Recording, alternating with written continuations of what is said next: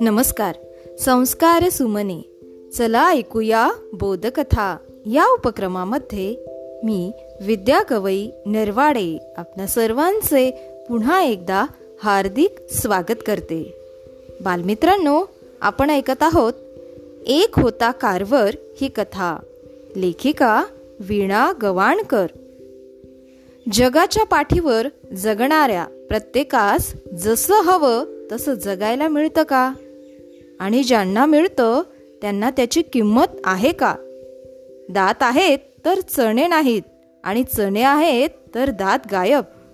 याचप्रमाणे सर्वांच्या आयुष्यात काही ना काही विरोधाभास म्हणा किंवा कमतरता ही असतेच. यालाच तर आयुष्य म्हणतात ना. हो अगदी खरंय. पण हेच जर मानवनिर्मित असेल तर? माणसानेच दुसऱ्यास जखडून ठेवायचा प्रयत्न केला असेल तर?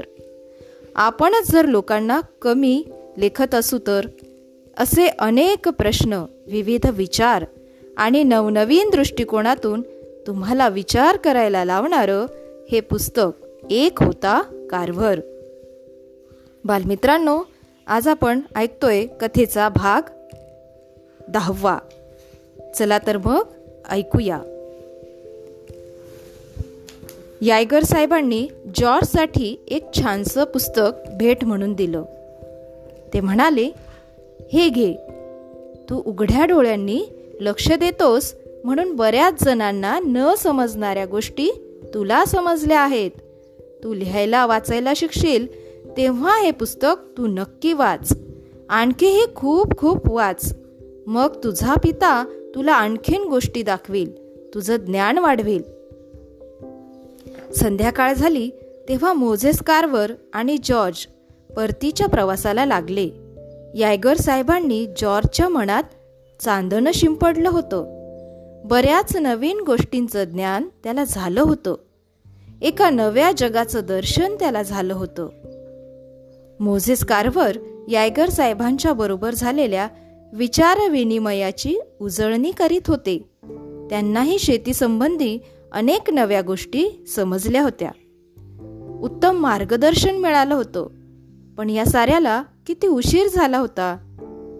मोझेस बाबा आता उतरणीला लागले होते. खूप थकले होते. त्यांना मूलबाळही नव्हतं. त्यांना वाटे हाच जॉर्ज जरा खंबीर असता तर. त्यानेच नसती का सारी जबाबदारी पेलली? भले त्याला साऱ्या वनस्पतींची माहिती असेल पण तो साधी नांगरटही करू शकत नाही. त्याचं काय? घरी आल्यावर त्यांनी जॉर्जला यायगरकडून मिळालेली सारी माहिती नीट समजावून सांगितली. त्या यायगर साहेबांच्या गावात नेओशेत निग्रोच्या शाळेची सोय होती. त्यांनी जॉर्जला विचारले आज आपण गेलो होतो. त्या नेओशे गावात निग्रोंची शाळा आहे. तू जाणार का तिच्यात? जॉर्जने उत्तर दिले नाही. आपली पसंती शब्दांनी व्यक्त करायची त्याला गरजच नव्हती. त्याचवेळी तो समजून चुकला. कारवर कुटुंबापासून आपल्याला दूर जावं लागणार आहे. उघड्या जगात वावरावं लागणार आहे. सारी धरणी माझी आहे. माझ्या पित्याच्या कामात हातभार लावायला मला तयार झालं पाहिजे. एका आठवड्यानंतर जॉर्ज पुन्हा एकदा नेओशेच्या रस्त्याला लागला. मात्र यावेळी तो एकटाच पायी निघाला होता. मोझेस कारवर त्याची सोय लावून द्यायला बरोबर येणार होते पण त्यांच्या गोठ्यातलं एक वासरू एकाएकी आजारी पडलं. त्यामुळे जॉर्जला एकट्यालाच निघावं लागलं.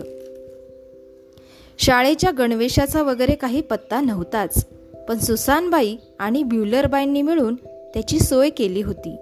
एक जुनी शाल मोझेस बाबांची तोकडी कापून तोकडी केलेली पॅन्ट अंकलिपी यायगर यांनी दिलेले पुस्तक फांद्या छाटायचा छोटा चाकू आणि दोन मोठी सफरचंद. आणि हो एक साधारणसा बुटांचा जोडही मिळाला होता पण धुळीच्या रस्त्याने चालताना तो खराब होऊ नये म्हणून बुटाचे बंद एकमेकांना बांधून तो खांद्यावर टाकला होता त्यानं. शिवाय म्युलरबाईंनी दिलेला अख्खा डॉलर त्याच्या हाती आलेली ही पहिलीच रोख रक्कम त्याने एका फडक्यात बांधून घेतली होती. त्याची ती तयारी चाललेली असतानाच त्याचा एकुलता एक भाऊ जिम त्याला भेटायला डायमंड ग्रोवला आला होता. ती तयारी पाहून जिम जॉर्जला म्हणाला सुखाचा घास टाकून कुठं वणवण करायला निघालास? अंकलिपीवरून अक्षर ओळख झाली तेवढी बस झाली. नुसती अक्षर ओळख झाली म्हणजे शिक्षण संपलं का? अरे जिम दादा मी इतके शब्द इतके शब्द शिकणार आहे की मला अख्खं पुस्तक लिहिता आलं पाहिजे. आणि जॉर्जचं हे भयंकर उत्तर ऐकून जिम मात्र गप्प बसला. बालमित्रांनो या ठिकाणी आपण थांबूयात. उद्या पुन्हा भेटू. कथेच्या पुढील भागामध्ये तोपर्यंत घरी रहा सुरक्षित रहा आणि मास्क वापरा. माझा मास्क माझी जबाबदारी. धन्यवाद.